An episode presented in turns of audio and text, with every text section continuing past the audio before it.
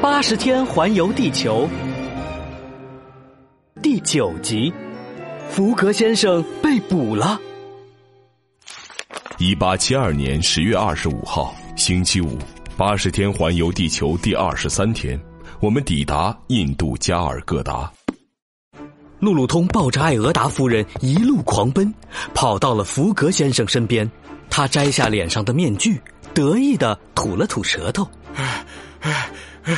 先生，我救了艾俄达夫人，是不是很厉害？就在这时，那两个光溜溜的卫兵突然指着路路通大叫起来：“哎呀，他不是我们的王，是那个像猴子一样的人假扮的！”我的天哪，被发现了！先生，我们快跑吧！福格先生看起来一点儿也不慌张。再等等。就在这时，一个庞然大物冲了过来，是大象奇乌尼。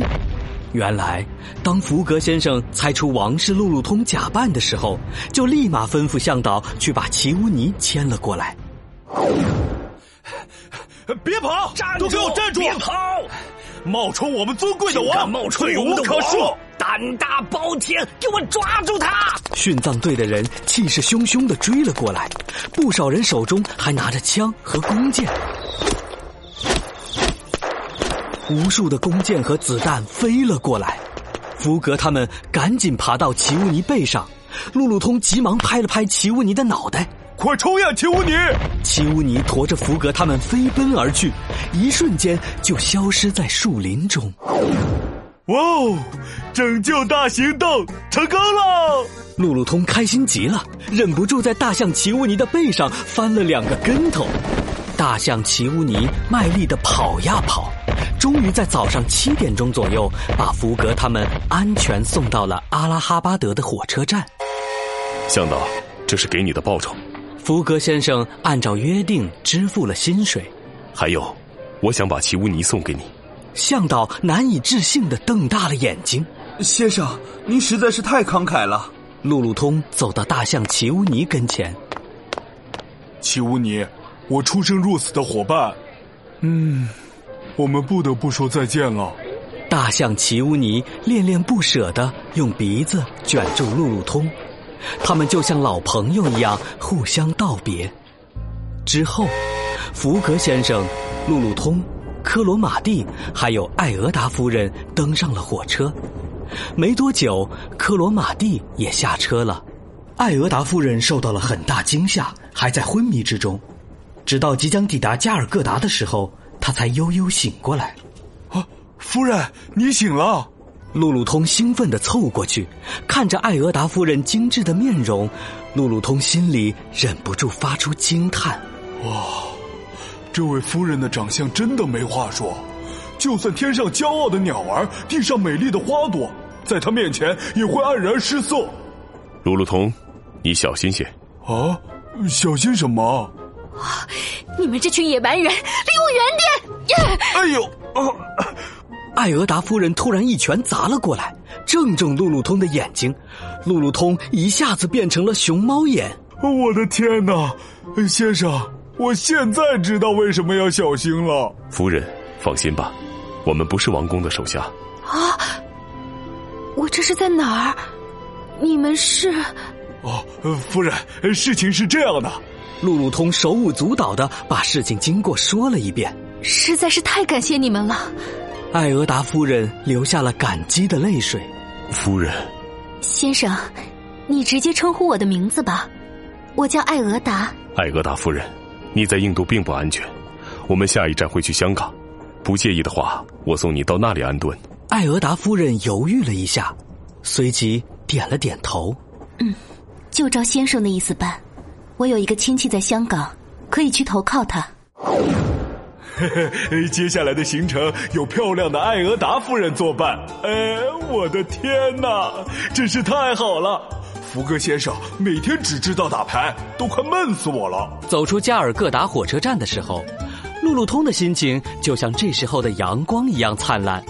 如果条件允许的话，他甚至想高歌一曲，或者跳一段扭屁股舞来庆祝一下。福格先生，我有预感，接下来所有的事情都会顺顺利利的。路路通的话刚说完，几个神情严肃的警察突然走到他们面前。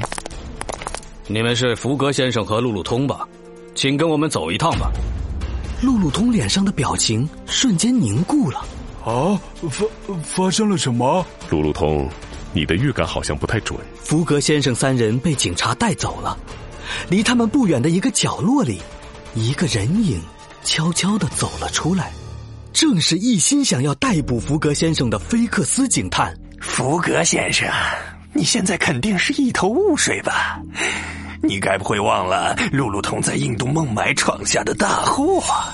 嘿嘿嘿，好戏马上就要开演喽！福格他们被警察带到了法庭，福格先生和路路通坐在第一排的椅子上，他的对面是法官和书记官。法官的年纪很大很大了，胡子白花花，脸上皱巴巴。他眯着眼睛看了看福格先生和路路通。呃，好，我们现在开始审理案件吧。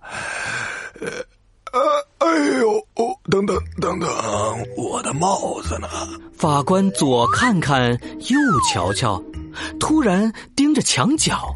哎呦，谁把我的帽子放在那里？可是墙角只有拖把，并没有帽子。法官正准备过去拿，身旁的书记官急忙一把拉住他：“呃，法官大人，那是拖把，不是你的帽子。你的帽子在头上呢。”法官摸了摸自己的头，帽子果然好端端的戴在上面。他尴尬的笑了笑：“哎，你看我真是糊涂。”法官指了指福格先生和路路通：“好了，说吧。”你们为什么要偷邻居家的臭袜子？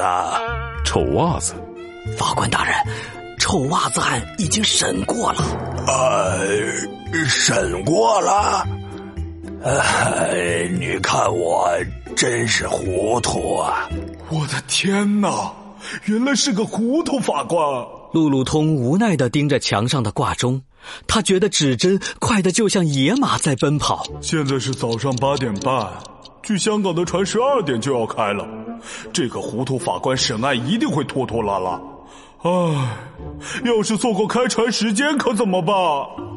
啊，不是臭袜子案呐，呃，那就是寺庙的那个案子喽。嗯，呃，先把证人叫上来吧。路路通的心里有些惴惴不安，到底是谁在找我们麻烦呢？很快，三个证人就被带了上来。路路通朝他们瞧了一眼，顿时激动的从椅子上跳了起来。啊，是你们！这三个证人他可一点儿也不陌生，甚至可以说化成灰他也认得。这三个证人是谁？福格先生又能否顺利赶上开往香港的游轮呢？请听下一集。